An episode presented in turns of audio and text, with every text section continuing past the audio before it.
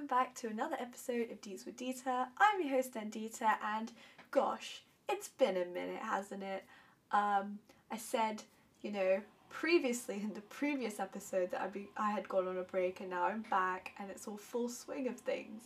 And then I just didn't release an episode for like over a month, so uh, I am alive and I am still doing this. I am still doing the podcast. Um, but yeah, everything just kind of got a bit on top of me, but now I am back and I'm ready to continue doing some more podcast episodes. So, what is today's episode going to be on? Um, so it was meant to be the 50th episode today, and I was like, I'm not ready to like hit that milestone yet and do like a special episode for it, which I already have in the works coming soon. So instead, this is episode 49.5.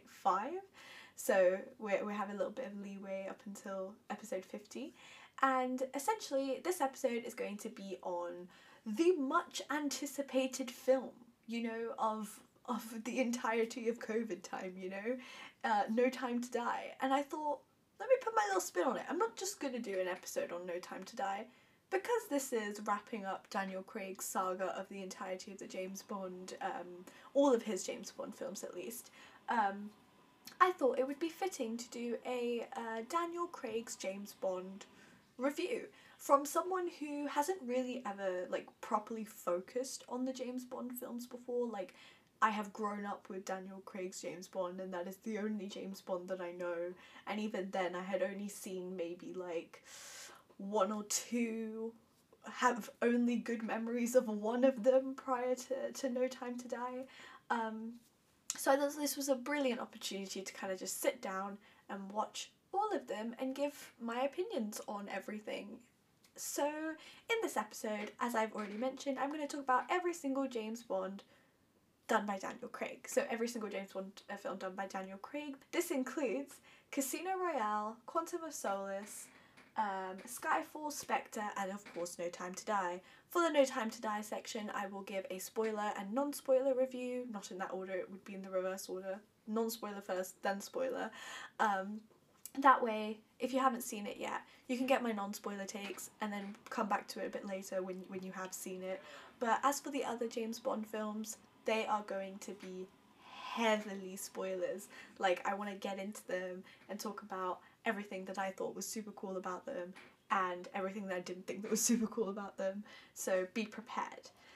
And then I'm going to rank some of the James Bond films uh, under specific criteria. So this could be like the songs, you know, the infamous title songs of the uh, James Bond films. Uh, the films themselves, so like what my overall ranking is of all of Daniel Craig's James Bonds.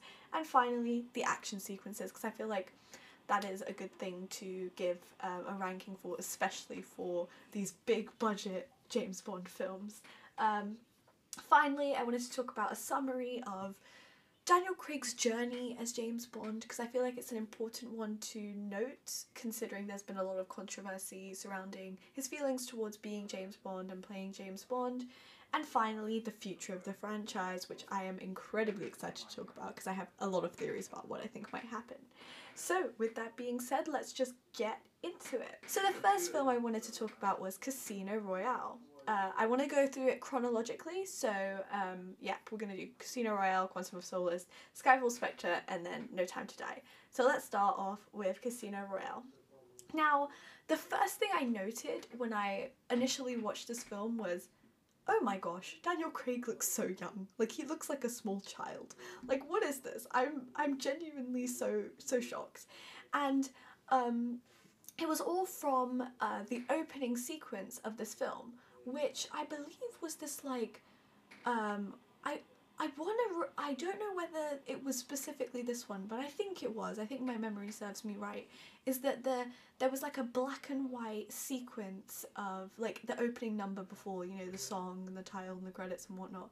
But there was like this black and white sequence of um, Daniel Craig, you know, clearly having to do his initiation kind of thing into becoming 007 by having to kill this specific person for whatever reason. It was this cool, like, you know, the guy gets the gun out the drawer, he shoots it at, at um at James and it's like it's empty. Oh because because James took the bullets out and it was like really cool and I liked the whole stylistic choice of it. So it was a really overall great opening into the film and I, I genuinely and thoroughly really enjoyed that.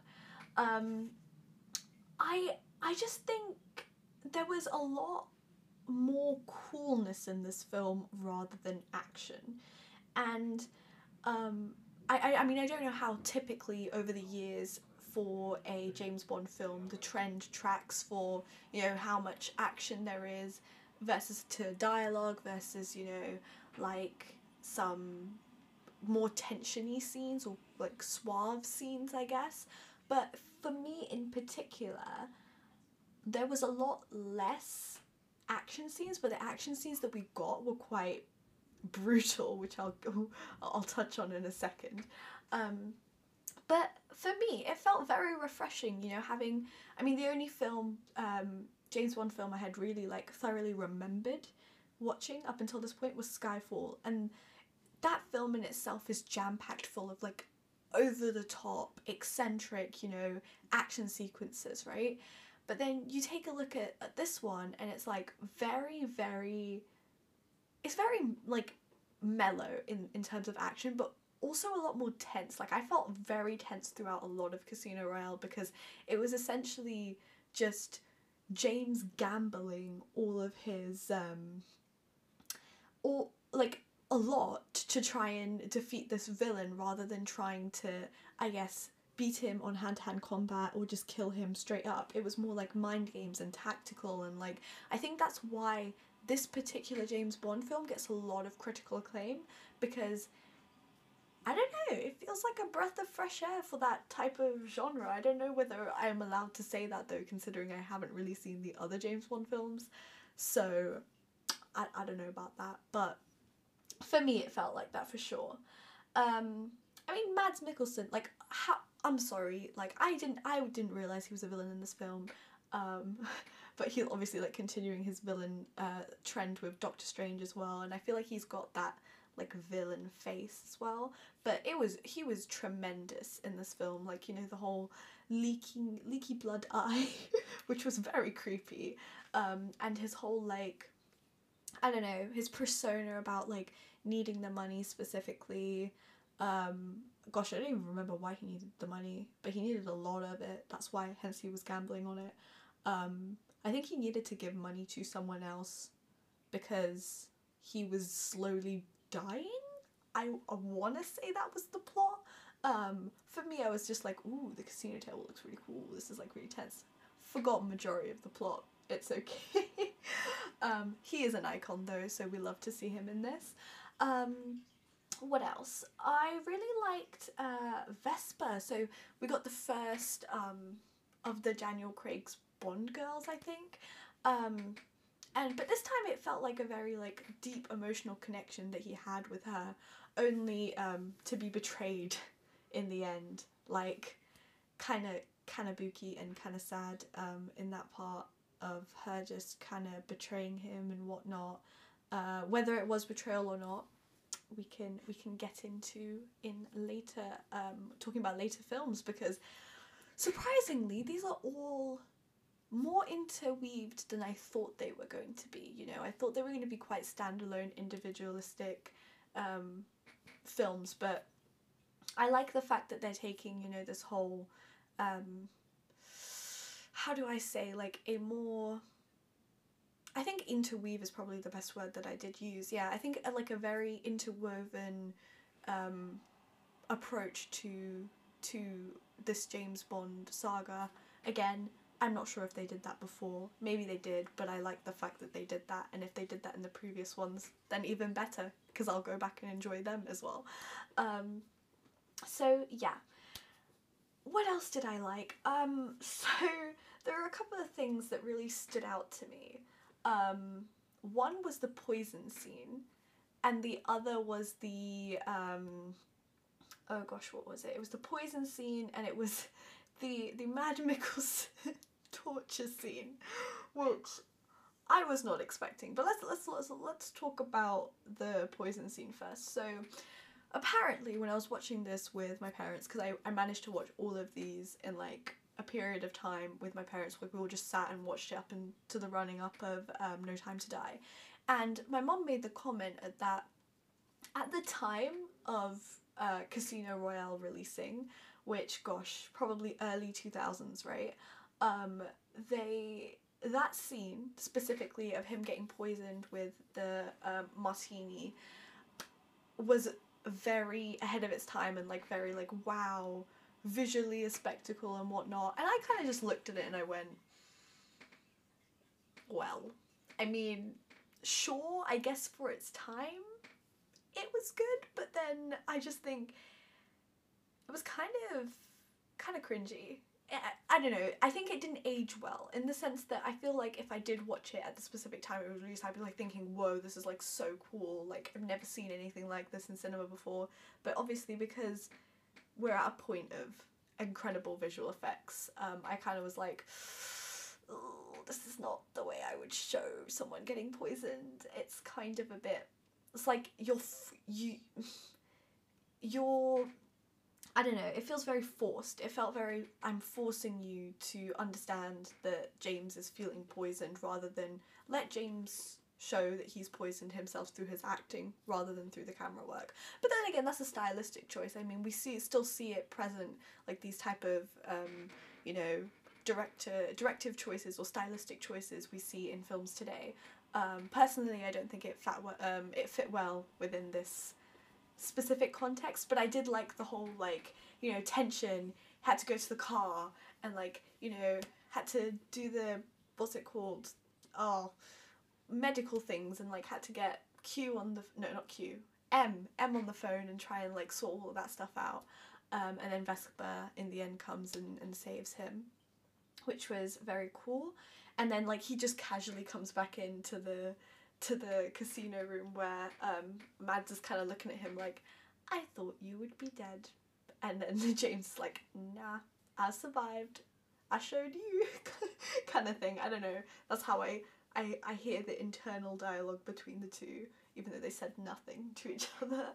Um, and then the, the final thing I wanted to touch on, which I already mentioned, is that scene. I like to call it that scene because I have no other way to describe it, and I don't think I can explicitly describe what happens in this scene because we want this podcast to be uh, friendly.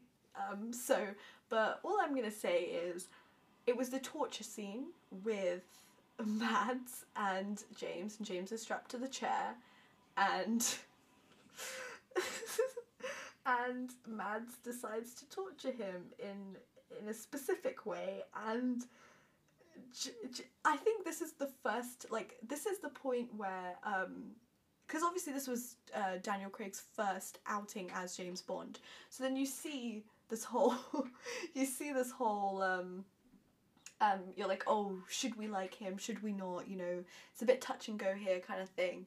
And then you I think people watching that scene would be sold that like he is a very charismatic, interesting, humorous, like uh cheeky, let's say James Bond. So I think if any moment would sell it to to any of the uh, naysayers, it would be that specific scene because his the way he delivered his dialogue, the the actual acting of his pain as well mixed with the whole like I'm gonna make light of this whole situation and make you feel like super uncomfortable like uh, making Mads feeling super un- uncomfortable that is um was just incredible. Like genuinely just so incredible. I loved it. Love love loved it.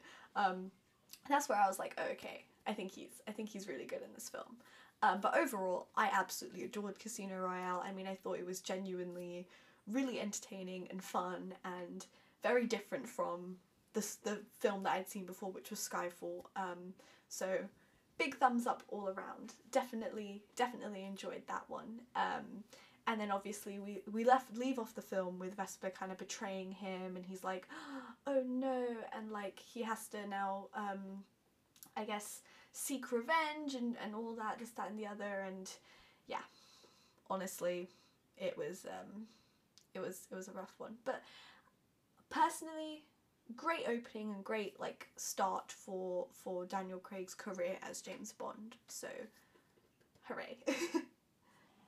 so the next James Bond film that I wanted to talk about was Quantum of Solace. Now, I'm to be real with you. In my notes, which was written at a closer period of time to when I had watched it, um, I've just written what. I literally don't remember what happened in this film. And now, a couple of weeks later, I still don't remember what happens in this film. If anything, I remember less about what happens in this film. Um, and I think that speaks a magnitude into how I felt about this film.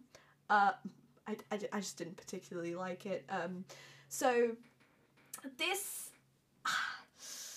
he's trying to take down an organization. Like I feel like that's the whole thing with with James Bond films. He's either taking down a person or taking down an organization. And, and this one, he's taking down an organization called Quantum, and this this organization is kind of trying to monopolize i think like all these high powered leaders and all these leaders essentially just want to have like power i guess I, I don't really know how to explain this but yeah, he the only memorable thing about this film was essentially the theatre scene where I think I've seen it in a in another film as well, but I'm fairly confident James Bond did it first, where they're in like this this theatre and there's like a play going on and you know all these like people who are involved in the quantum organization are sitting in the audience and they have their earpieces on, right? And they're talking to each other about it. And James is like, pardon me to interrupt, or like whatever he says in his British accent. I say that as if I put on a British accent. You know, it's fine.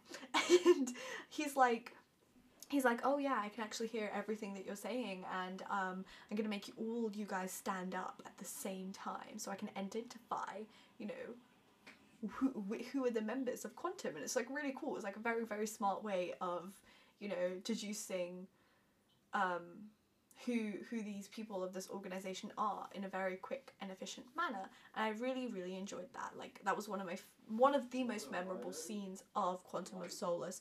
Bearing in mind there aren't a lot of memorable scenes in Quantum of Solace. So yeah, definitely that one was pretty good. Um, David Harbour was in this film. Um, I genuinely don't remember as what, but he was in this one.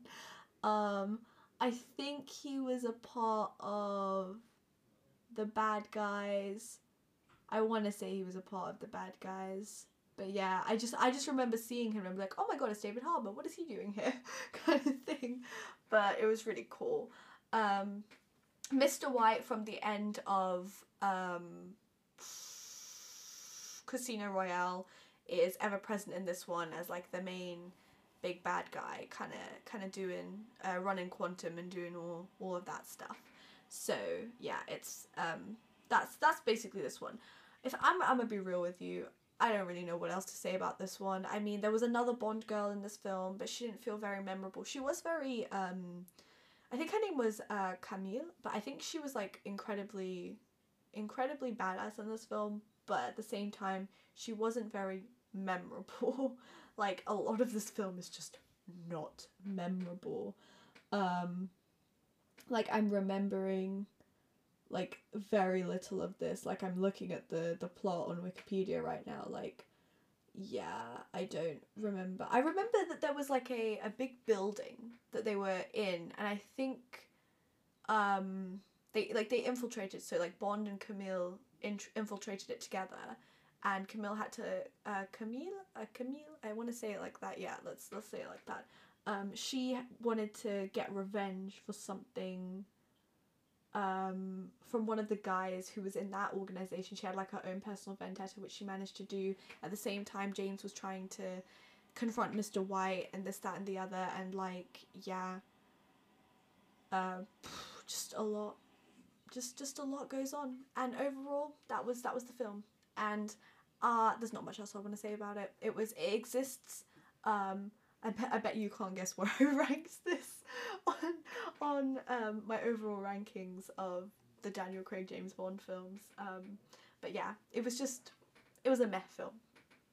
So let's move on to Skyfall right? Which So, in Skyfall, there are a lot of components that I really enjoyed, specifically character wise. We, I'll see, we have Moneypenny, who I absolutely love, and we have her having a more of a prominent role in this one. And I just enjoyed her role in this one a lot more, as well as Q, you know, the person who, the tech guy, who I really enjoyed, um, played by, I think, his name is Ben. Ben W. Yeah, let's call him Ben W. Um, he's been in stuff like I'm fairly confident he's been in the new Mary Poppins film. Um, but yeah, so a lot a lot is going on, and um, essentially M uh, M's past is coming back to her, um, and she's like there's this person from her past that is threatening to expose um, leak information about her that could potentially be incredibly detrimental to her reputation. Um, and enter uh, Gareth Mallory, who is like, well, everyone knows this, but like is the is going to be the new M because M dies in this one, but has to do an investigation into um, the current M and like what's going on with uh, with her because loads of computers are getting hacked, like the MI6 computer servers are getting hacked and whatnot, and like, you know, explosions are happening, and this, that, and the other. And it turns out it is a old agent that used to work under M. Um, and there's kind of like this, even towards the end as well, there's kind of like this banter between James and him, and like, you know, how how like oh I am I'm the better one like M like to be more kind of thing. Kind of like a sibling rivalry without them being siblings. Instead they're like secret agents is very weird. Um but personally I think this is an incredible Bond film. It has everything from talking about James's past so like where he grew up um you know at Skyfall and um in Scotland and like you know all of the the tangling up with M and how he never wanted to to be back in the field, um, but then he kind of was called back in because of this whole M disaster and the fact that MI6 is basically going to ruins. Um, and yeah, uh, he he's he's just he's just out here having a great time. Like what I think was the best part of, of the entirety of Skyfall, like I just kept watching it, and the only thing I could think of was, damn, this cinematography is like so nice. So then I googled who directed this film. It was none other than Sam Mendes. Like, hello. I I'm not surprised. So if you don't know who Sam Mendes is, he um, directed 1917, which is known to also have some incredible cinematography as well. So he is a director that tends to um, thri- his narrative tends to thrive on cinematography. So why why was I surprised that this one was also going to have some uh, incredible cinematography? Um, so that was a very very key and crucial and amazing thing that um, I loved about about um, about this film. I mean, a lot of this film um, for me is nostalgia. Like I just remember like, you know, the opening sequence of like, you know, Adele singing Skyfall who like absolutely incredible in the vocals and like just an incredible Bond song and just song in general. Like I feel like I could listen to that song in general outside of the film a lot. Um and it just does a lot right. Like there's not a lot I can fault with this film. Um and it feels more like a traditional stereotypical Bond film, you know, with the the fancy cars to the um, to the over the top action sequences, you know, especially with the train scene at the beginning where Moneypenny shoots James, like yeah, and he's like I think he was like declared dead or like he he was in hiding or whatnot and then suddenly it's like oh he's back he's actually just wasn't dead wow kind of thing.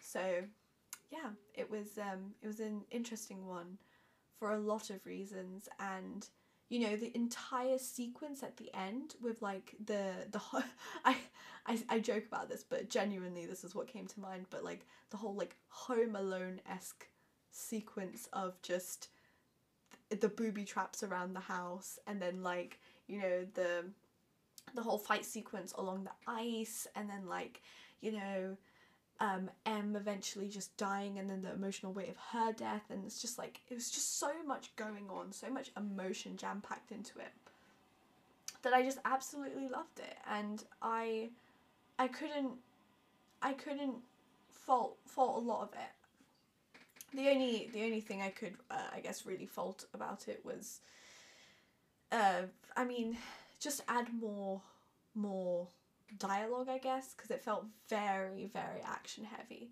Like we could have we could have thrived with a little bit more dialogue and explanation in that sense, coming from Bond rather than just exposition from the villain. But then that that's what you sign up for when you sign up for like a James Bond spy film. Exposition is definitely going to be be within that criteria. But absolutely adored Skyfall, um, and it was a brilliant rewatch. It definitely held up in the rewatch. Um, and yeah, surprisingly, I remembered a lot of this film considering I watched it. I think it was 2012 because a lot of things happened in 2012 um, in the UK, and I think James Bond was one of them. But yeah, I really enjoyed that. Um, uh, so I guess the final one before we talk about No Time to Die is Spectre. So, bit of a fun story about Spectre. Um, I mean, obviously, I'd said that I had watched Skyfall before, and that was all great and well and good and whatnot. Um, so realistically, the next film that I, the next James Bond film that I would have seen after Spectre would be, oh sorry, after Skyfall would be Spectre, right? Right, because it's the next one in the series. so I did. I actually did. Uh, did go to the cinema and go watch Spectre. Uh, but fun, fun story. Um, I fell asleep through majority of it. Now I don't know why, or what what what in my mind went. Yeah, this I definitely need to sleep through this, but I I, I did, and I fell asleep. God knows, can't remember what point. um, I think it was before any of the White Room stuff happened. So like you know when they're in that um like completely white room and once again James is tortured. Seems like a theme here. Um, but it was at that point, like I didn't see any of that. But then I woke up with James and Madeleine getting like going into the car and just driving off together and that and then the the credits rolled and I fully just sat there and I, I, I just looked at my parents like yeah I didn't catch any of that chief I'm not I'm not gonna lie to you um and even years later, I tried to rewatch it, but I never managed to finish it either. So this film was technically rewatched, technically also kind of watched for the first time because I, I mean, the crucial part of the plot I just completely, you know, is, is not even in my memory because I, I didn't, I just fell asleep. so, chaotic Nandita strikes yet again. So, I I like this one because it tries to tie up the other three into this one to have like a um a big villain and whatnot. Um of like, you know, the whole Spectre organization and how you know th- there was like a bunch of a bunch of like the dude who was in charge of the Spectre organization was kind of like the puppet master of, you know, Vesper's death and also like the things that happened in Quantum of Solace, whatever they were. um, and it all kind of ties all of them together to be like, haha, you thought that like these were all individualistic separate people separate events. You thought you thought wrong. They're all intertwined with each other which was really good. Again i feel like this is the start of the um the really heavy links and continuity kind of like flowing and like world building is probably the best word, uh, word. World world building for Daniel Craig's James Bond, which I absolutely adored and I loved that. Now, a couple of things I wanted to talk about. Um, for starters, what happened to the cat? Now, if you don't know, I'm a big cat fan. Like, I love cats. Not Cats 2019, but cats just in general, the animal. Um, I, I absolutely adore them. And so anytime I see them on screen, and be it a James Bond film, you know, there is going to be like the, the classic cat being stroked by villain while they spin turn in a spinny chair kind of thing ordeal. Um, and yeah, this film kind of had that, except the villain just had a cat like uh, waltzing around and whatnot. Um, but what ends up happening is the in the scene that there was the white room and like the explosion happens and stuff like that. Like that's where the cat was, right? And like in no way, shape, or form did they give any continuity of where that cat went. And I was just distraught because I was like, if I can't see this cat anymore, it means this cat has died. And I personally refuse to believe that that happened. Like, come on. Justice for cats, please, in James Bond films. Like, why? Why we why we gotta do this? um, but on a more serious note, um, I feel like Spectre has a lot to live up to. You know, uh, following the events of Skyfall, I mean, just being a masterpiece of a film, um, genuinely one of one of my favorites, and to have Spectre follow that up, pretty difficult. I mean, the whole Day of the Dead opening sequence is really good, like really good. Even when I watched it for the first time, that was quite memorable to me. Um, so yeah, like that bit, that bit was all good. Uh, on the other hand, like, I don't know, there's just, there's not a lot that's different or quirky or unique about this film. Like, I think the omen of me falling asleep the first time I watched it kind of describes my whole emotional intent towards it. Uh, and if, if I think of it in a wider scheme of things, I think Spectre was just used to set up in a lot of ways uh, No Time to Die you know because this this is the one where it's like oh imagine it like a film franchise you know with like the either the harry potters or the uh, hunger games or whatnot like they have their finale one their penult no not penultimate their final one um basically split up into two parts so a part one and a part two. That's how i felt with spectre and no time to die. It felt like spectre was like the part one and no time to die was the part two in that Spectre set, spent a lot of its time doing setup and exposition stuff and building there so that we could get the uh, mild mild spoiler for what I think about No Time to Die, but the gloriousness that was No Time to Die. So, I think, yeah, it's it was just really tough. I mean, the things that I did like about this film, albeit a few, is I loved the whole um, first introductory meeting of um, Madeleine Swann, where it was in the snowy mountains. You know, I'm a sucker for snow, as you guys all know in film. Um, absolutely loves that, and I loved that introduction, and the whole like Madeleine Swann's character in his in herself. Like I really enjoyed that. Like after the whole Vesper situation, you know, James finally potentially breaking his wards down to trust another woman. Oh my god, gasp. um, like it's it was truly it was truly interesting and like I, I I enjoyed that aspect of it, you know, James finally feeling that he can trust another woman again. So, yeah, I mean, other than that, do I have anything else notable to say about this film? Um, I mean, we saw a bit of um, Oh, this is the one that had um, the dude from Sherlock, the one who plays Moriarty from Sherlock. Right, yeah, I was slowly piecing together what, what happened in this film. They had a person on the inside to upload this thing uh, where all the information on the British intelligence would be given to the Spectre organization. Um, yeah, it's all it's all coming back to me.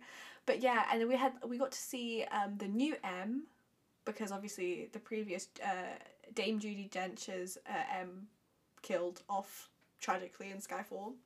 So we have the new M, and we get to see um, what his action sequences are like, and um, what type of M he will be, kind of thing. And that was really really cool.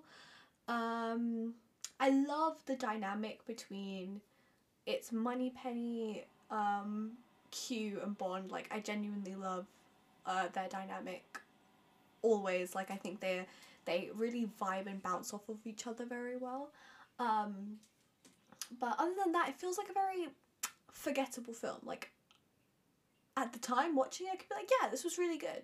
But if if someone were to talk to me about like, oh, Daniel Craig James Bond film, like Spectre would not be the first one that comes to mind. You know, if that kind of puts into perspective um, how I feel about Spectre.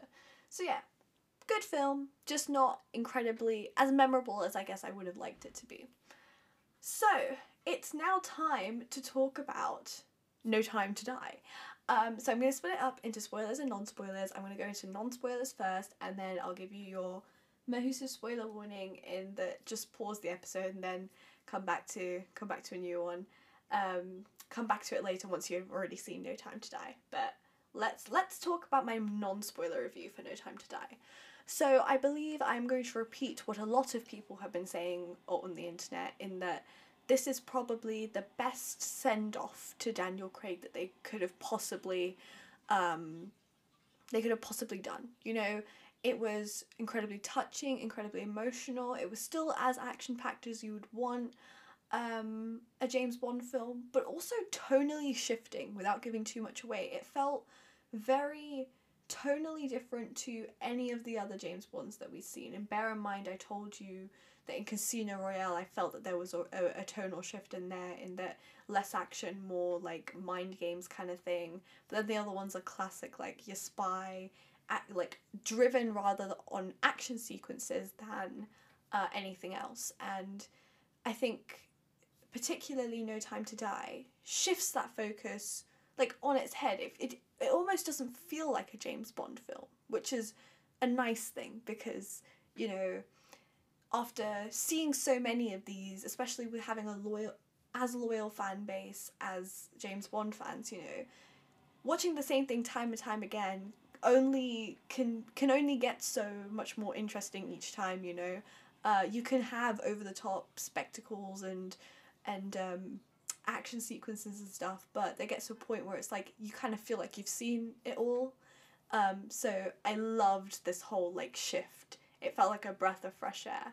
Um, I mean, Daniel Craig, in my opinion, this is his best performance as Bond. I wouldn't say, like, I don't know whether I would say just yet whether I think it's the best James Bond film of his, but it felt like his most committed and enjoyable. I mean, considering uh, his emotions towards uh, even wanting to do this this Bond film, which I'll get onto in a little bit, but it just feels very much like yeah he he was in this one. He it felt like he had creative rein and freedom on this a, a lot more than say the other ones. Um and yeah we've got a director shift as, shift as well because i believe spectre was also directed by sam mendes. Correct me if i'm wrong. Um we also have a director shift here. So it i think it serves it well in this particular uh, circumstance uh, I mean, Madeleine Swann is back uh, to give an overview of the kind of plot that you expect to see within um, within No Time to Die. It's it's essentially Madeleine's past. So like you know, I feel like all James Bond films do this, but like someone's past decides to resurface and then they have to deal with the repercussions of what people have done in their past. So we had M's, we had James's, and now we have uh, Madeleine's. So Madeleine's past is coming back to haunt her, and yeah, like, and we and uh, without saying too much more, it kind of goes on from there of figuring out, you know, um, obviously at the end of Spectre, James and Madeleine were ready to live um, their lives together um, happily and whatnot, and to, like just maybe you know, uh, settle down. But rather in this film, something puts a spanner in that works, and um, loads of events unfold because of it, and spiral, spiral, spiral, and that's the plot to, to No Time to Die. Um, what else can I say? I believe that uh, without I don't know what else to say without going too much into spoilers. I mean, the best thing I could say to someone who hasn't seen No Time to Die yet is definitely go in having watched and or rewatched the previous James Bond films because as I mentioned, you know, it's a perfect close off for Daniel Craig's character in more ways than none. It feels like this is the ending chapter of a book which requires you to read read the other chapters, you know, um, and there's a bigger payoff if you've read the previous chapters than as if you're just going into this one without like reading reading any uh, reading anything else. So yeah, it's genuinely incredible for um, for you to watch all of them. I was recommended by by someone, one of my friends, to uh, actually watch all of them and uh, have that all sink in into my brain, and then watch um, the film. Which I mean, th- thanks to them, made my experience so much better for No Time to Die. So if that's my one piece of advice before you go watch No Time to Die, um, definitely do that. Um, I have to say, like, in this film is very long, but in no way, shape, or form does it feel like it falters or drags. Uh, upon second viewing, maybe a little bit so, but I mean, tends to be it tends to be what happens when when when you know the plot, kind of kind of thing. Um, not for all films, I I do admit, but particularly um, majority of the films, you, you tend to feel that it it feels you you feel the length of the film more when you've watched it uh, a second time round. So yeah, um, it but on a upon a first viewing, it definitely does. It it feels like just as you feel like it's about to kind of get dull, like it throws you into a new plot line that's developing or plot twist or whatnot. So it always keeps you on your toes. So as an overall general consensus of whether I'd recommend it or I wouldn't, I would definitely recommend it. Like, gosh, it's it's the end of an era. For me, it feels like at the end of of you know my my childhood of growing up with Daniel Craig's James Bond. So it it feels like a must at this point, you know. So I would definitely recommend uh, going to watch No Time to Die. So this is now your spoiler warning. Spoilers for No Time to Die if you haven't seen it already uh, definitely do check it out. It is in cinemas, still currently at the moment, uh, in UK cinemas because I mean, us as us Brits are very crazy about James Bond because it is just an inherently very British thing to like. So um, definitely do check it out. Go support the cinemas uh, safely, still safely. Um, and yeah, let's get into the spoilers. Right. So there's a lot I want to pick out about this film because a lot of things, as I mentioned in my non spoiler review, were just inherently different about this one that made it so much more interesting to me. And we're going to start from the beginning, which is the first time one of the Bond intros um, before the song like ever meant any sense towards the cohesive storyline. So if we think back to some of the other ones, like we had the Casino Royale one, as cool as it was, you know, the black and white sequence and whatnot, it didn't serve much to the purpose of the story. Like, I could easily have had that not in the film, and the film would have still made sense, kind of thing. Same with the whole Skyfall debacle, which I think was the train one. I think that was the train one, and then the Spectre one with the Day of the Dead. Like, a lot of them could have, they could have not been there and I, I wouldn't have really cared or noticed, but for No Time to Die, it was one of the first ones where we didn't have James in the opening. Oh well. Actually, no. I, it's actually one of the longest as well, if I if I think about it, because it goes from flashback to past to you know Madeleine coming out of the water in Italy to car chase sequence to James, the train sequence in which uh, Madeleine's sent off on the train. So it's a lot happens in it, but the beginning part just felt so so different to any of the other intros that I'd seen for for no time uh, for any of the James Bond films that it really intrigued me. I was like, "Oh my gosh, okay, we still haven't gotten the the the song yet? Wow okay we're like really honing into this. And the song was so eloquently placed as well in in where it entered and stuff. And i don't normally mention this with um with the i didn't mention this with the previous ones. I mean the only one that other one that felt really perfectly placed uh, was skyfall in the whole like um in the water, like him in the water, and then the Skyfall um, cinematics kind of came came on. But no, no, like the this one truly did feel so sleek, you know, with the whole circles and like it just felt it felt really really good like really really good i don't know how to explain it but that whole opening sequence just felt absolutely perfect because you've also got the whole um, we find out a little bit more about madeleine's past uh, with uh, l'homme uh, Mask masque? I, I tried to say that in a french accent i did take french as a subject and i think i butchered that so we're to ignore that.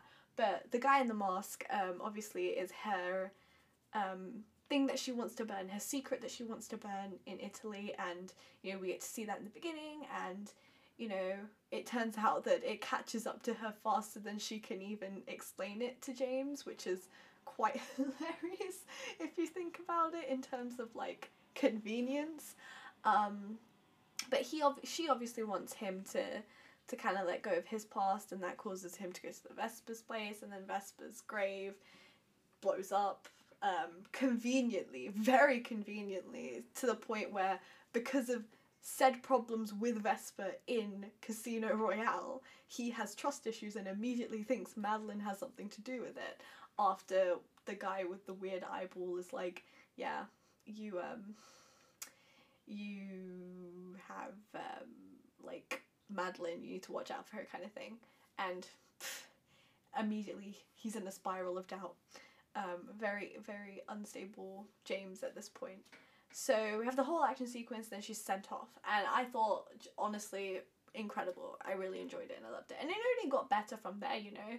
Um, we had the whole five year jump from that point, and we got to see M just messing things up, making a right mare of things, and then also the fact that um, James is just retired and he's just living his life, um, God knows where, just chilling vibing. Another thing that I noticed in in this particular film is that it felt like every single James Bond film that I'd seen up until this point had like and this is not just a trope for for James Bond films. Like I've seen this in Marvel films, I've seen this in other films as well is that films have a have a way of just kind of being like I'm going to tell you where exactly we are. I'm going to give a location card and tell you exactly uh, where we are in the world, kind of thing. And it feels very, sometimes it can feel very like, takes you out of the, um, out of the film in a sense because you wouldn't see text floating around in real life, if you get what I mean. Um, so I appreciated the fact that the director was like, yeah, I think I'm the audience is competent enough to put two and two together about where they exactly are in the world through conversations, through key locations and stuff like that. So I appreciated that like greatly. So um, James living his life, retiring and whatnot, and then the whole return of um, the the American agent from from Casino Royale. Like I absolutely loved that. Like the whole like there are so many people trying to go after the same lead because of M's issues that happened in London and this, that, and the other. And then, like, Spectre's not dead or what? But then it actually is because all the Spectre people die because of that weird chemical.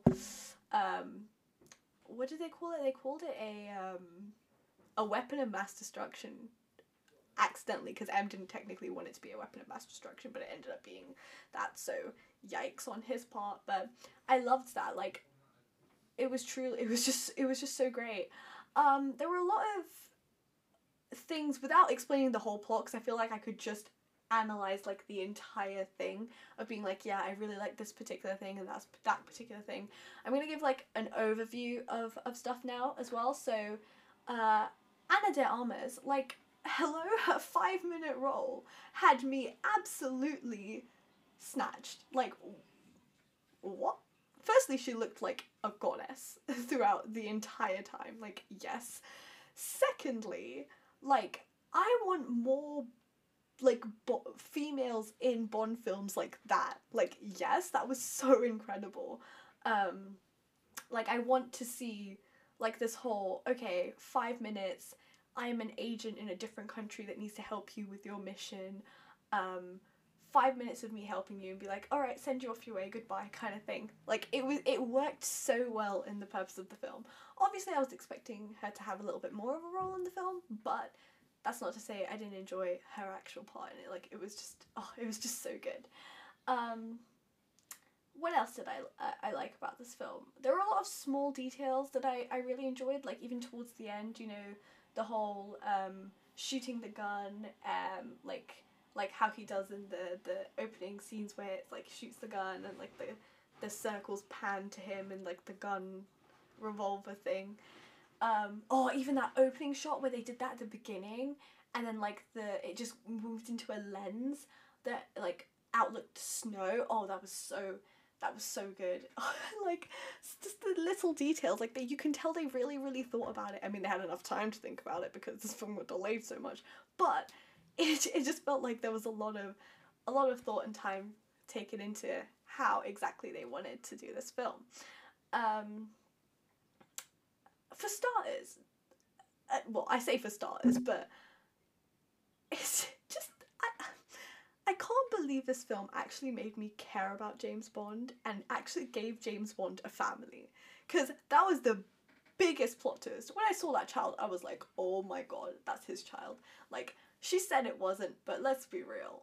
I everyone in their head was like, mm, bit sus, bit sus that is. so definitely I really enjoyed that whole aspect of like he actually has something to live for and to fight for in, in this current moment of time because otherwise it feels like James is like always really ready to die for the cause but at this point you could tell that he he really didn't want to die for the cause but then this is the one he did end up dying for the cause. It's a, it's it's a whole enigma if you if you want to call it that. But yeah. Um so and it was very love centric as well. Like it didn't feel like it felt more like a love driven film than it did feel like an action driven film with the whole Madeleine situation because obviously he kind of doesn't trust her anymore when it wasn't even her fault. And then she's kind of like annoyed at him because she he kind of just left her but then you know some of the the exchanges that they have with each other are truly heart-wrenching and you just feel like damn james you have a heart. When did this happen? Um and going off on like the the fact that they had a lot of exchanges what i noticed as well a lot about the uh, no time to die is that um, Daniel Craig had a lot more lines. I don't know where this came from. It might be because he has he was a producer on this film and also probably had a little bit more creative freedom with this film considering it was his last uh, last Bond film.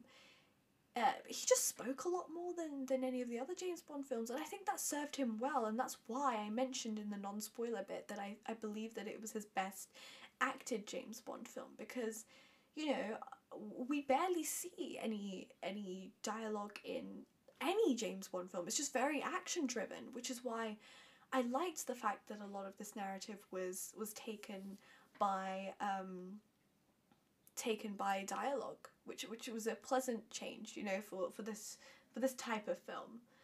Um, things now I've spoken a lot about what I liked, right? And considering that a lot of these things that I've said that I've liked really outweigh the negatives. So when I talk about the negatives, pinch of salt because like they're very minor things that I, I'm just very nitpicky about. Uh, for starters, Rami Malek. Um, I mean, I feel like we could have done this film without him. Like, as as horrible as to say, like, because Rami Malek, you are an incredible actor, but you are underutilized in this film, and like the whole, your whole thing was kidnapping the kid, right, and then like raising James's kid as your own. But then when this kid is, when you say to this kid, you can leave if you want, and then she just leaves and you don't do anything to go after said kid. It's like what what what are you trying to achieve here? Like why? Um so that was very frustrating. Another thing is that a lot of the timeline doesn't make sense in terms of um Rami Malek's character when Madeleine was a kid uh, in the opening sequence looks like a full fledged adult, like going into the house and committing the the murder and stuff, uh, of her her mother. She just kind of looks very. He looks. It looks like an adult who's done it, and then suddenly. Fast forward however many years into the future where Madeleine's actually a grown adult and Rami Malek's character just kind of maybe hasn't aged like a youth elixir maybe or whatnot. Like I don't know. It was just the timeline is kind of scuffed in that part, but that's obviously if you're really really thinking about it. But you know, if you just take it with a pinch of salt, you're like, oh okay, fine. You know, they're the same person, and like time doesn't matter, or he has a youth elixir. You know, it is what it is. um. So that bothered me. Um. Another thing that bothered me ever so slightly was the scoring of this film could have been done so much better and so much more powerful. Like, I don't know whether that's just me, but at certain sequences, like, it did really hit well, but certain sequences, like, the whole entire end sequence of, of you know, James standing on on the island looking at the missiles that are essentially going to blow him up like could have been so much more, more dramatic and so much more emotive in the in the score. So much so that i think if they did the scoring of that scene like ever so slightly different i think i might have cried. Like i was on the cl- i was on the verge of tears the first time i watched it but i think i would have been even more so on the verge of tears if i um if the scoring was just ever so slightly different um, so when I saw that it was Hans Zimmer who did the scoring of this film, I was shocked because I was like, Hans, I expected it better from you. Like, come on, man, you're the main man that everyone calls to for a, for a big blockbuster film, and I don't know, it just feels like it fell fell a bit flat, unfortunately. So that was another thing that that really disappointed me, and you know, of course, this film could have been shorter. Um, but that's not something I'm too bothered by. Uh, it didn't irritate me too much as maybe it did on my my uh, first and second. Like second, it definitely probably got to me a bit more, but other than that, I think those two things were just the main points of like, oh, this is annoying.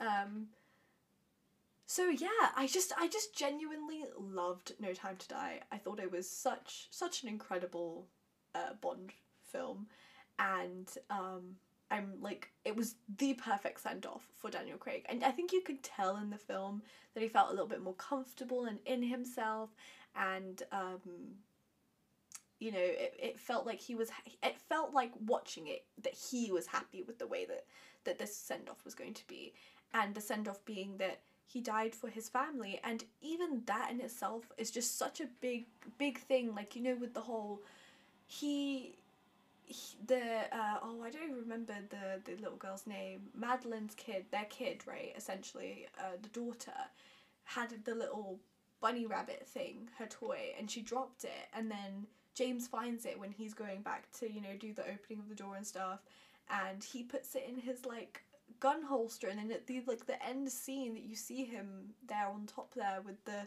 with the bunny there, and you just think, oh my god, I have I, I genuinely feel sad about this because this man has a family that he finally like you know he's with the woman that he loves and the woman he loves has betrayed her and he has a child that he hasn't been able to see grown up because of the five years. And it's just like it's just so much it's just so much emotion and you just feel you just you you can't help but feel like really sad about this this closing chapter but then ultimately he, he had to because of the whole like DNA um, the virus in his DNA um, that's genetically coded to be very harmful towards Madeleine and his daughter. So it was just it was a very necessary but and like within the time you always think they're gonna find a way. They're gonna find a way to do it. Q's gonna find a way and then it just, just doesn't. And I also like I admire it for doing that and not giving a happy ending, but rather giving the necessary ending to to to this James Bond film. So yeah, apparently there was enough time to die. I'm I'm sorry. I'm sorry. I was waiting the entire time to do that. I'm incredibly sorry, but it just had to be done. um, so that wraps up my thoughts on each James Bond film individually. Uh, so now I'm going to move on to the ranking of them. So I thought it'd be pretty fun to give you a quick um, quick ranking of three aspects of, of all the James Bond films. Uh, that is songs. So I didn't really mention much about the um, about the title songs of all of the James Bond films, which are like, you know, with Skyfall, we had uh, No Time to Die, we had uh, Writings on the Wall, You Know My Name, and Another Way to Die. So those are all the um, the songs of the film. So I wanted to talk about a little bit about those. I wanted to talk about what I believed the best action sequences were in the James Bond films, and then I wanted to finally talk about my ranking of all of Daniel Craig's James Bond films, um, starting from highest to lowest, and I think um, from lowest to highest, sorry, uh, and I think you guys could probably guess what what I would what I would pick to be where, but we'll see. We'll see if you're right. Place your bets now, though. I'll give you I'll give you a moment to like scribble it down, like oh I think this will be her number one song. Oh, this will definitely be her last song. Oh, this will be the first first uh, film. It'll be the, the last one. I'll, I'll just I'll give it a pause. Okay, that's enough time. So I'm going to talk about first the action sequences. So, I mean, this one, um, I just for me, Quantum of Solace has the weakest action scenes because I quite frankly can't remember a lot of them.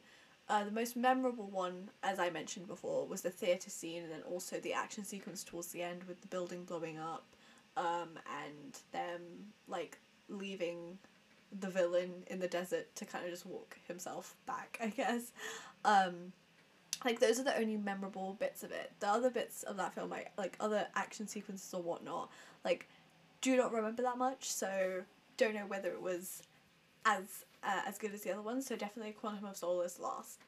Um, second, I'm putting Casino Royale. Now the only reason Casino Royale is above Quantum of Solace because Casino Royale isn't technically doesn't have very extravagant um, action sequences to say Quantum of Solace, but the only reason why Casino Royale is above Quantum of Solace is because of the torture scene with Mads Mikkelsen uh, yeah, that's I literally that scene alone is better than all of the action sequences in Quantum of Solace put together. So yeah, that is why that one gets fourth. Then I'd have to say No Time to Die takes third. I mean, while there are some really good action sequences within this film, it felt very much focused on, you know, story driven rather than action driven, which is why I have to give it um, a, a three. But having said that, there are some some good sequences with, you know, the whole um, stairs sequence uh, when he's going up to to I think open the um, the barricades so that the missiles can get in. Um, that whole stairs sequence very reminiscent of um, very reminiscent of the Daredevil stairway scene, but less violent kind of thing. Yeah, that's that's how I felt about that stair sequence. Uh, then uh, I think the second place has to go to Skyfall. Surprisingly, I mean, even though Skyfall had some some really really good action sequences, like I mean, we're talking, you know, the like oh gosh, the the whole blowing up of the house at the end, um, and then like the action sequences in London as well. Um, there is a lot, a lot of good action sequences in Skyfall, but I have to say, none can quite beat the extravagance of Spectre in the torture scene in the White Room to the blowing up of that building to them going back to London and then also needing to save another building that's getting blown up.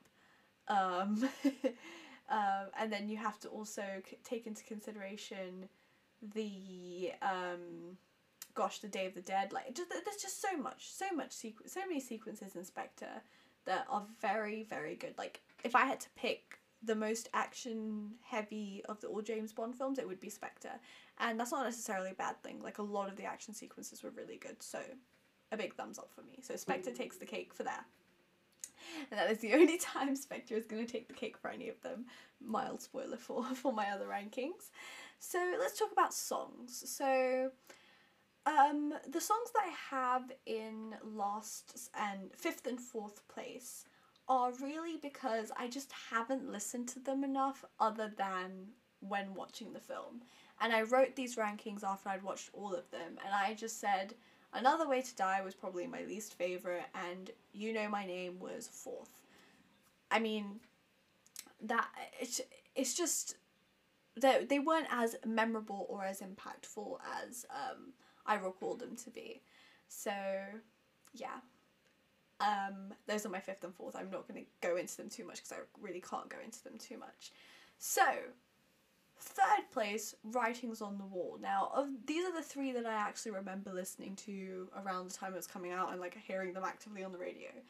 So, what's very interesting is one of my friends um, recently messaged me about this talking to me about how Radiohead was meant to um, do the song for Spectre on, and the song was meant to be called Spectre and stuff, and sh- sent me a video of you know how it could have worked in you know like with the song as well as like the title sequences and stuff.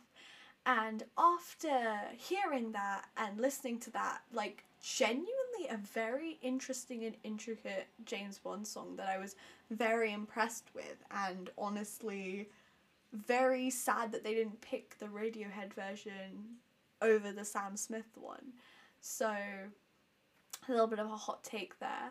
Um, and apparently the reason why they said it they shouldn't they didn't want to pick the the Radiohead Spectre is because it was too dark. When I think of writings on the wall and I think of Skyfall, for example, they are quite like if you listen to the lyrics, they're quite harrowing lyrics. Um, just kind of lifted with some some a track that makes them deceptively not as harrowing as they are, kind of thing. Uh, but because in the Radiohead one, I can kind of understand they might have thought because it's also quite a harrowing backing track too it's it makes it more pro- the lyrics more prominent, but that's still not to say that I thought that that one probably would have been a lot better. So if I want to add another like little sneaky ranking in there, would be that I think Spectre by Radiohead would go above Writings on the Wall by Sam Smith. But just actually talking about Writings on the Wall by Sam Smith, like it's got the good like breakdown of the how do I live, how do I breathe kind of bit. I like I really like that bit, but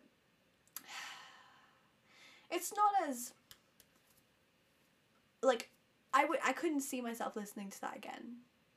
Like now. Like I wouldn't unironically listen to it. I, I'd ironically listen to it, but I wouldn't unironically listen to it. Um, and even thinking about it in the sense of the title sequences as well, because we can we can take that into account here of the the graphics for when the the the song is actually played it within the film with the credits um, yeah, like even that for Spectre, following on from some of the other, um, talking about the other two, for example, comparing it to No Time to Die or Skyfall, not even comparable. Like, it's just kind of mediocre in terms of of how they utilize the song with with with the title sequence. So, thumbs down from me. then the second place that I'll give to is now this was tough between Skyfall and No Time to Die. It was pretty tough but nostalgia kind of took the cake for me in that Skyfall ended up being number one, which meant No Time to Die had to be number two. Don't get me wrong, I think No Time to Die's intro wasn't necessarily the most extravagant or best, but it was so unique and different the way that they transitioned from like the st- stylistically the way they transitioned from the train to you know the starting of the credits to actually getting into the credits. It was just such a great transition that it just made me think this has to be rated really highly. And of, of course, Billie Eilish's song No Time to Die is really good. Um, though, like, it's not as powerful as I would want it to be in certain places. Like, in certain places of the song, I, I really feel like she just could belt it or go for it, but it never has that. But then again, I guess that adds into the tonally difference, the tonal difference of No Time to Die, it being more soft spoken and eloquent and more emotive rather than powerful. Um, in terms powerful meaning action, and emotive meaning more t- driven towards a a love in the story. So yeah, maybe maybe that was intentional, but personally when I think uh, a Bond title sequence, I think extravagance. So I'm going to be inherently biased towards the Skyfall one. I mean Adele.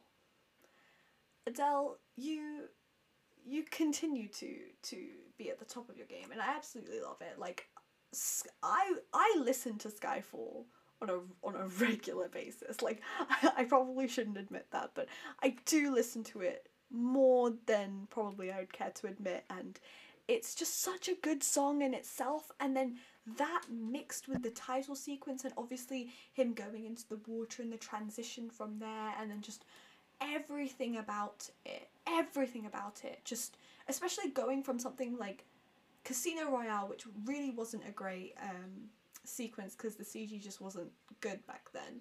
And then Quantum of Solace, I mean, same issue that we have there.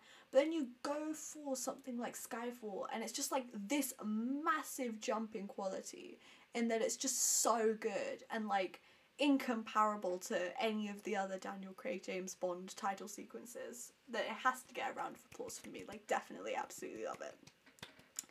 So, I've now talking, uh, spoken about the action sequence rankings and the song rankings, so I'm just going to quickly run through my top uh, few without saying too much because I feel like I you can kind of kind of already put together my reasonings as to why I've ranked specific things in specific places. Um, so I'm just gonna go through it. So in fifth place, I put Quantum of Solace. I mean, to me, it just really wasn't a memorable film, and I can't say much about it. Second, uh, the the fourth uh, place will be Spectre. I just think, as much as it is as a really good action uh, James Bond film, it feels like I could get that type of experience from something that is also not a James Bond film. Like I feel like I could get a Spectre type film seen in a Mission Impossible sense, or maybe an Ocean's 11 or 10 or whatnot sense, or something like that. You know, I feel I can get it from from there. It's not unique to a James Bond film. Then I would put Casino Royale because I just think it's so intricate and so good and so oh, I, it's so different to the other ones in the sense that like it's more tension driven and it's more strategy driven rather than like action driven, which was a great start to Daniel Craig's James Bond, in my opinion. Um, Skyfall sits at second purely for nostalgia reasons because I just I remember so much of it when I watched it in cinema and I remember being in, in awe of it and um, the more I watch it the more I pick up new things in it and uh, that's what you love to see from any film, to be honest, so it has to get a second place. And controversially, like it was a tough one between Skyfall and No Time to Die for me, like it was tough. But I think because of the anticipation for No Time to Die, I mean, we've been waiting for this film for so long, and on top of that, like, you know, the fact that it felt like Daniel really came into his own in this one and he had more speaking roles um, in this one. That No Time to Die is the creme de la creme of Daniel Craig James Bond films, in my personal opinion. But do let me know, you guys, what how you would rank the the James Bond films because I'd be curious to know uh, whether your rankings are very similar or different to me. Um, so now I've spoken, I've exhausted the Daniel Craig uh, James Bond talking about films, but now I want to talk about Daniel Craig himself and his journey with James Bond. Now, I'm not sure whether he was quite a prominent actor before the James Bond films really happened, but you can you can just tell that like it was he was very young as I mentioned. He was very young when Casino Royale had had come out and it's almost as if his acting career has grown with with this in uh, this entire um, onslaught of films and from that in any person's career growing really quickly, really fast, uh, especially being one of your your your first biggest films being James Bond, like it's quite it's quite a leap So with any journey, it's going to be very turbulent, and Daniel Craig's journey was incredibly turbulent. Uh, turbulent, with him saying, you know, he outwardly. I think he, this was a quote that he said. He said that like. He'd rather die than do another James Bond film after he spoke about Spectre. Uh, after he had done Spectre, it was kind of like a very bold and big statement to kind of say, and apparently uh, my mum was giving me the lowdown like you know he he definitely um, got a lot of slack for for coming into being James Bond. Uh, the fact that uh, apparently a big thing in the UK was the fact that he was blonde was a very big thing that in the sense that oh my god he's the first not blonde uh, not brown haired uh, James Bond oh my gosh what the heck how could this be and it's just kind of like very ridiculous that these are very specific standards that need to be held um, for this person. But anyway, it, it is what it is. So, and, but I think, t- yeah, towards the end, I think he felt that he he had this label. He had this label of just being James Bond, you know? And that could be difficult, you know. I mean, some people take the label that they have in one of like their most famous films and wear it with pride. For example, Robert Downey Jr. as uh, Iron Man. He wears that label with so much pride. But that's just him. Personally, he, he just loves that character and, and, you know, he doesn't mind being recognised for that as opposed to some of the other things he's done like Sherlock or Dolittle or or the plethora of other films that he's done, you know? And it's difficult for, for him to kind of just be put in, in this box like this. But I'm really happy that you know, within this time period, um, within the Bond time period, he actually did get to do other films other than Bond. So he did Logan Lucky, which had um, Adam Driver, Channing Tatum, and Daniel Craig in it, which is a very vastly different role from James Bond. And I think he took it because he wanted to prove, in a sense, that he can do something other than just being this really serious, sophisticated, suave kind of actor.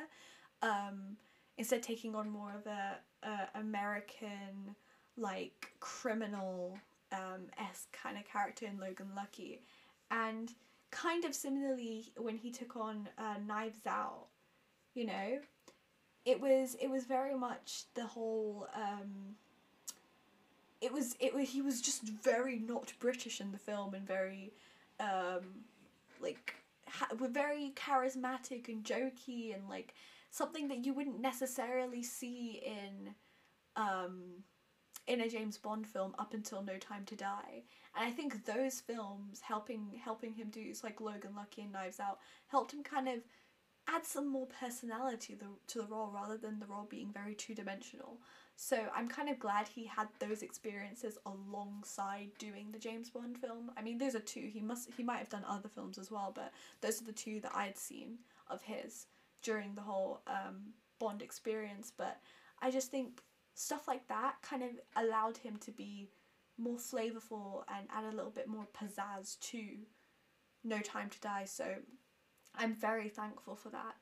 Um, so yeah, even though he's had a really rough ride with his James Bond films, I'm really glad that he didn't he didn't let it affect the last one and how and how he was going to do with the last one. I mean, he even said in a video that got posted online uh, when they were wrapping up doing No Time to Die, he was like, you know, I know that I've outwardly expressed like my like very strong opinions about the franchise, but you know, I absolutely love all the team that's worked on it and I couldn't be more grateful. And I think that's a very it's a good way, you know, close it off on a good note. Don't leave it on some of the comments that you had made before and stuff like that.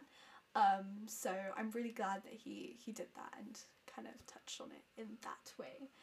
So now I wanna I'm very excited to talk about this because it leaves it very open ended for questions and stuff like that. And I wanted to talk about a, a couple of things that I've um, of I've I've heard about this whole 007 debate, but who will be the next 007? Because now Daniel Craig has well, Daniel Craig's Bond has died in in this film uh, in No Time to Die. So who who who are we gonna get? Um, so I've seen a lot of conversation about this online. So I'm gonna break down what I've heard. firstly, is the female debate, and I didn't mention this in my um, in my review of No Time to Die. I didn't mention um, the female 007 that we had in the film. So, um, a lot of people had polarizing opinions towards it. I personally don't think she is going to be the next James Bond just by the way that things look. Um, but I wouldn't have minded if she, if she was or wasn't. Like it's it's all good. But if we're specifically talking about okay, let's cast a new James Bond into this, um, who who are we gonna cast? And they were to pick a woman without any proper setup. I I might have a, a, a bit of a problem with that. And the problem is, goes back to something that I mentioned in a very, very early episode, uh, early episodes of my podcast, in the female representation episode. So if you want to go back and listen to that and hear what I have to say just about female representation in general um, in Hollywood, uh, I think a lot of the statements that I made in that still stand present today, because uh, nothing has really changed considering that the film industry hasn't really um, done much in the past uh, year or so.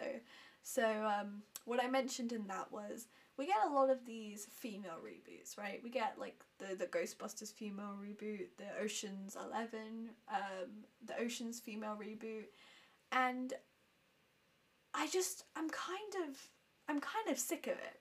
I'm kind of sick of the whole like I'm gonna give this a female reboot when you could give me a storyline that's predecessor was not a male, right? So it doesn't have a standard that it has to live by, right? And make an entirely new film with tailor made characters, like female characters and female representation, right?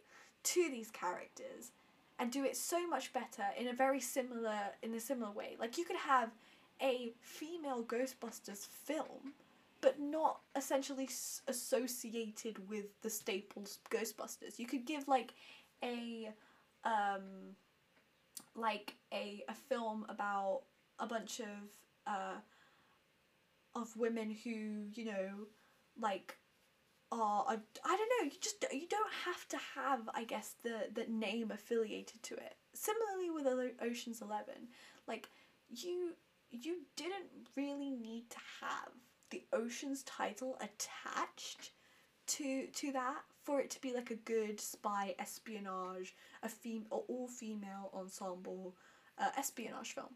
You know, it could it, it would have just been great if it didn't have that title attached to it, and it might have been even more impactful kind of thing. But there's just there's this sense of standard that you have to live up to, which is really frustrating. And for something like James Bond in particular, if if you had a female ending up being James Bond, like for starters, the character is very inherently male. Like I don't know how you can rework that character to be a female.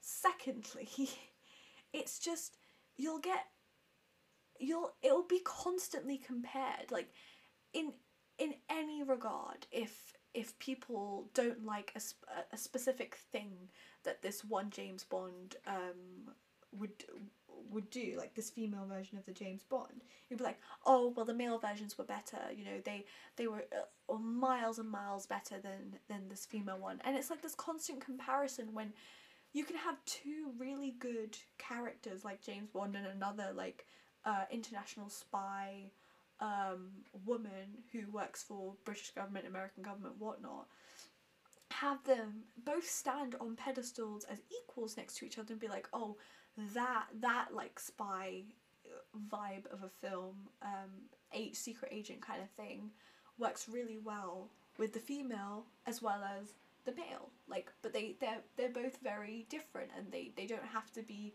compared within the same franchise kind of thing. So that's where I stand.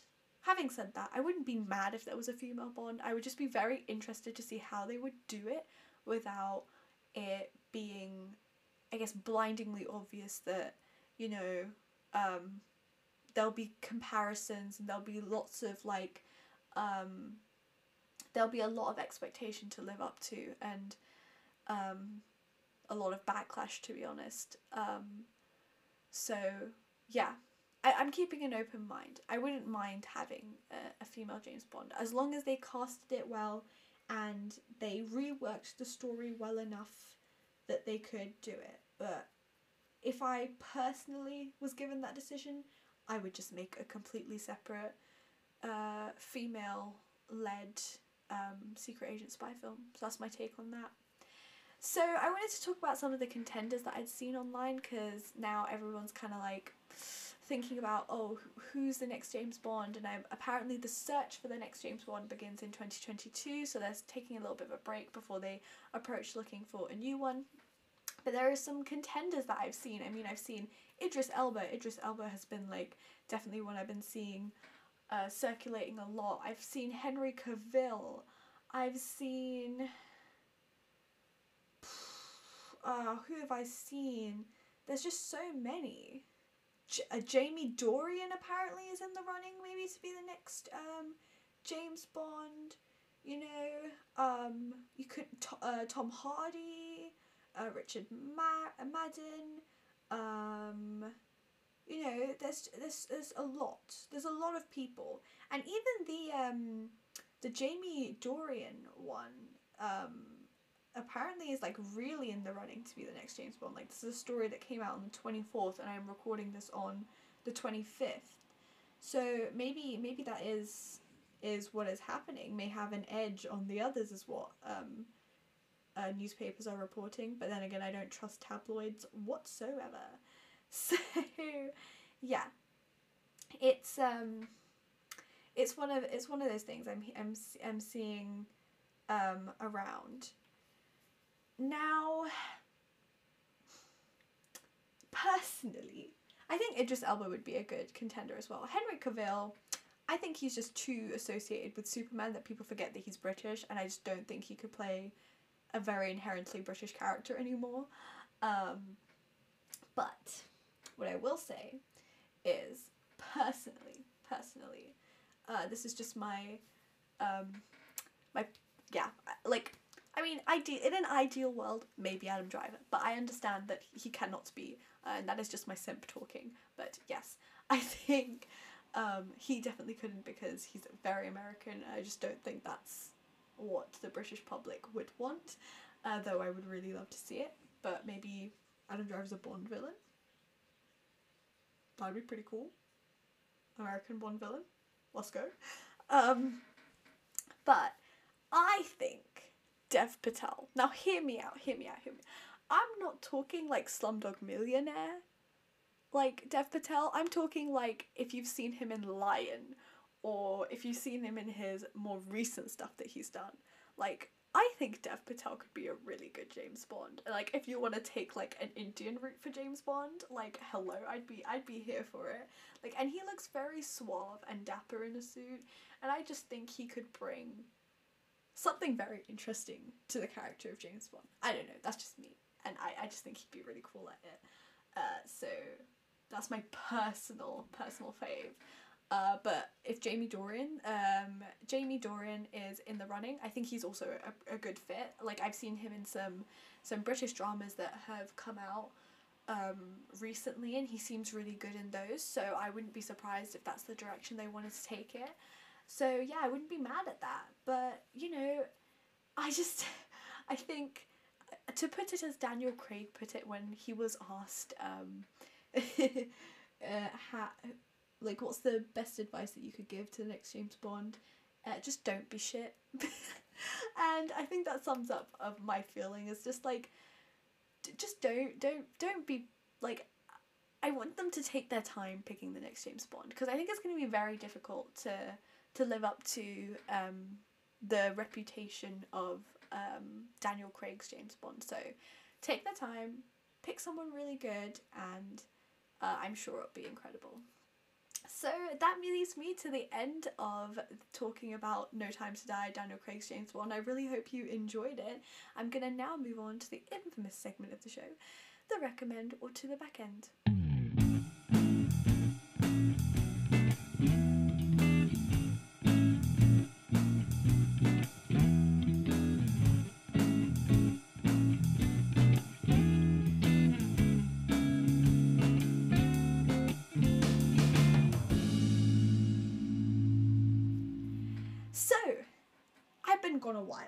I've seen a lot of stuff, but I'm I'm like stock holding them so I can keep them on going for more recommends to the back ends. So this week I have a recommend and a meh. I'm gonna start with my meh, which is Ad Astra. So Ad Astra is the film um, with Brad Pitt, and it's a space movie, and it's essentially about um, him. Um, gosh, it's trying to go on a space mission uh, where supposedly his dad is meant to be dead, but technically um, there might be more that meets the eye to, to that um, because there is signals being sent from specific places and they're not sure if it is him or not, but they're, they, they're trying to figure out what the heck is going on with it. Um, and they've called on Brad Pitt to try and investigate what's going on and go on this like super secret covert space mission about it. And overall, it just felt like a very boring film. Like I, it was very long and incredibly boring and you know, the only thing that really made up for it that made it a meh film is that we had this film on 4K at my house and our TV just displayed the space scene so well. Like it just they looked so gorgeous and like my heart was like, "Oh, I really want to love this film. Like I really really do." But this just it's cuz the scenes, the cinematography was just so good and then the story was just so bad and I was like, "Oh, you know what? I'm just going to have to I'm gonna have to give this like a straight line rather than a than a frown or a smile. It's just getting a straight line because I, I'm just very torn about it. So and the music was very um, very powerful in Ad Astra as well. So that's another thing that it had going for it. But overall, it was just a very meh film. If you want to give it a watch, definitely do. But it's not a recommend from me. But it's not like a, a massive like throwaway to the back end kind of thing. More like just a toss or like a shrug off the shoulder kind of thing. Um, so yeah. But I'm very excited to talk about my recommend because it's a first five star that I've given in a very long time. Might be because of my Dev Patel bias, but um, I just loved everything about this film. You guessed it, it's The Green Knight. So, The Green Knight follows this like Merlin kind of like Arthurian, Arthurian, King Arthur, like tale like in that type of era, medieval era, the era of knights and stuff, and talking about the knight Sir Gerwin, I think that's his name, uh, played by Dev Patel, and it's his story about how, you know, about his honor, about um, you know, I think it is just a big story about his honor and what his definition of honor is and his journey of finding it. Because you know without giving too much away in this film, like Sir Gawain goes from being like being essentially a nobody to going on to this massive quest um, to almost prove himself um, of whatever he, he feels that he may need to prove himself of. But it's filled with so much like whimsicalness and it's filled with so much like obscurity and like like so much imagery and like entendres and whatnot, and it just feels like a very, very intellectual film, and I really really enjoyed it. Like I could I could do a whole a, a piece on it, but I'm gonna like I'm gonna hold off of it because I definitely feel like I need at least two or three more re-watches of that film for me to give like a properly full-fledged like analysis of the entire thing. Um, but if you're in for something very different or very like unique, I guess. I think this this film is the way to go. It's it's definitely got a lot of a lot going for it, and um, if you want something different to watch or unique that you haven't, I guess, seen before, I would recommend The Green Knight. Uh, it is available on Amazon Prime to watch, so definitely do check it out. So I have finished the recommended to the back end segment, so that means that is the end of the episode. Gosh, it feels good to be doing this again. Thank you guys so much for being super patient with me and waiting for another episode. I promised to you guys that it's now going to be some sort of regularity. I am unsure about whether that regularity is going to be weekly or not, considering my uni workload is quite a lot. I might do every two weeks. I think the aim is to get it done every two weeks, but in a best case scenario, you might get one every week. So it, who knows? It just depends on how many films I get through, whether I feel inspired about a specific topic that I want to do, and also whether I have the time. So stay tuned. Uh, I definitely want to get back into this at least once every fortnight, so stay tuned for that. Um, if you are listening on Apple Podcasts, uh, Google Podcasts, Spotify, any podcast listening platform, make sure you do uh, follow the podcast there or subscribe. That way you can keep up to date of when exactly I uh, release a new episode and get notified about it. That's pretty great. And whilst you're there, if you're on Apple Podcast, why don't you give the podcast a five star rating and review? You know, it would really help other people find the podcast, especially because we're getting back into the swing of things now. Um, and I intend on doing a lot of really cool and fun and interesting uh, episodes in the future. Um, and if you want to know what films I'm watching on a day to day basis uh, that I might not mention in the podcast episode, you can follow me on my Letterboxd account underscore Nandita underscore. Um, yeah, I you could even potentially guess on what specific episodes I have coming out just by looking at my Letterboxd history. So if if you want to do that as well, by all means, go ahead. Um, and uh, if you want to keep up to date on just I guess, promos or like notified about what's going on with my podcast and uh, little Easter eggs or behind the scenes or whatnot, or just my opinions, you can follow my Instagram and Twitter accounts at Deets with Dita for both.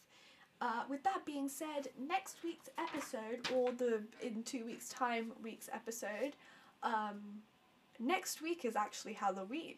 Or no, this week is actually Halloween. But Am I going to do a Halloween episode? Am I not going to do a Halloween episode? We shall see, we shall see. Um, uh, I do really want to try and see if I can do a spooky episode. If I can't, then uh, expect maybe a actor episode to be done. So I'll, I'll leave it in a little bit of suspense there for you. You can you're either gonna get an actor episode or you're gonna get a Halloween episode. so we'll see on that front. So thank you guys once again so much for listening, and I will see you all next week. Bye, everyone!